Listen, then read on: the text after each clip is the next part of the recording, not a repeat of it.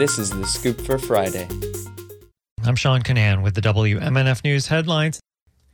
The Florida House has passed a bill to let sixteen and seventeen-year-olds work longer and later hours. Supporters said teenagers, teenagers and their parents know how best to manage their time and activities, and lifting employment restrictions will help them build careers and earn money.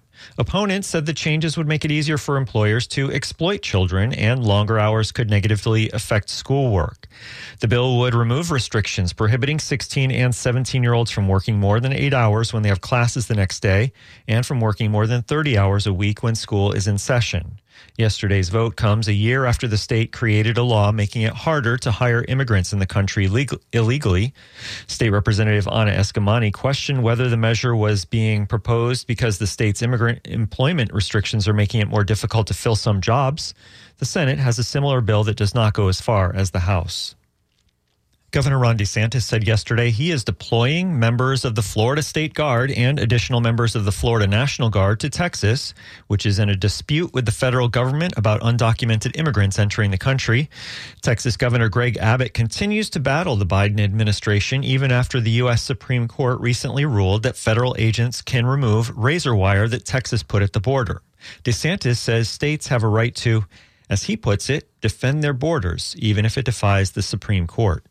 If Texas is helping to erect barriers, putting up razor wire, doing other things to keep illegal aliens out, I want to be helpful with them doing that. I don't want to be part of the federal government trying to tear down these barriers and let more people in illegally. House Minority Leader Fentress Driscoll quickly called the move a stunt, and she questioned DeSantis' focus coming off his presidential run. We should not be sending them to the border because this is not their job. This is not for Florida to get involved in, and we certainly have plenty of crises to deal with here at home.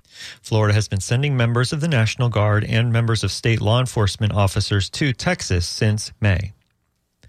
Vacation rentals could soon be under statewide regulation. W M N F's Chris Young reports a bill passed in the state Senate yesterday that would give Florida more power over regulating the properties. The bill requires property owners to pay certain fees, designate someone to respond to complaints or emergencies, and more.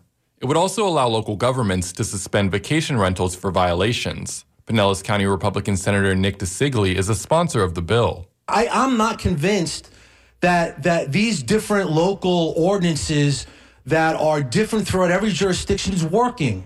I don't think they're working in Indian Rock's Beach. You know what's working in Indian Rock's Beach? Litigation. Democratic Senator Tina Polsky voted against the bill. She said ordinances that may make sense in highly populated counties might not make sense for more rural areas. And so how do you ever come up with the right balance in a state this size? You can't. And so that's why, like so many other things, we shouldn't preempt local government. The bill passed in the Senate twenty-seven to thirteen. For W M N F News, I'm Chris Young. Floridians may soon be able to arm up when disaster strikes. Current law bans the sale of guns and ammunition during a declared state of emergency. But a new bill would strike that from state law. Apollo Beach Republican Representative Mike Beltran supported the bill in committee. So you're allowed to have your gun. Second Amendment protects that right. Then when there's an emergency or a riot or some situation where you really need your gun, that's the time that the gun, the government can say, no, you, you can't can't take your gun out. You can't, you can't have your gun. Makes absolutely no sense to me. That is when you need your gun. Contrary to what Beltran said, the law does not say you can't have your gun. Opponents of the bill say it could create more chaos during an already hectic disaster. A small plane crashed into a Clearwater mobile home park last night, and there were multiple fatalities. It happened at Wayside Waters on U S nineteen south of Clearwater Mall. News releases from the City of Clearwater Public Safety say that one mobile home was damaged heavily by the plane crash and subsequent fire. Two nearby homes sustained minor damage. The mobile home park is about three miles north of Saint Pete Clearwater International Airport. The F A A says the pilot had reported an engine failure. Today, it will be mostly sunny and warm. Highs will be in the low seventies. Tonight, partly cloudy and cool. Overnight lows will be in the high forties. Tomorrow, partly cloudy and warm with highs in the mid-seventies. I'm Sean Canan with the W M N F News headlines. This is The Scoop, recorded at W M N F Tampa.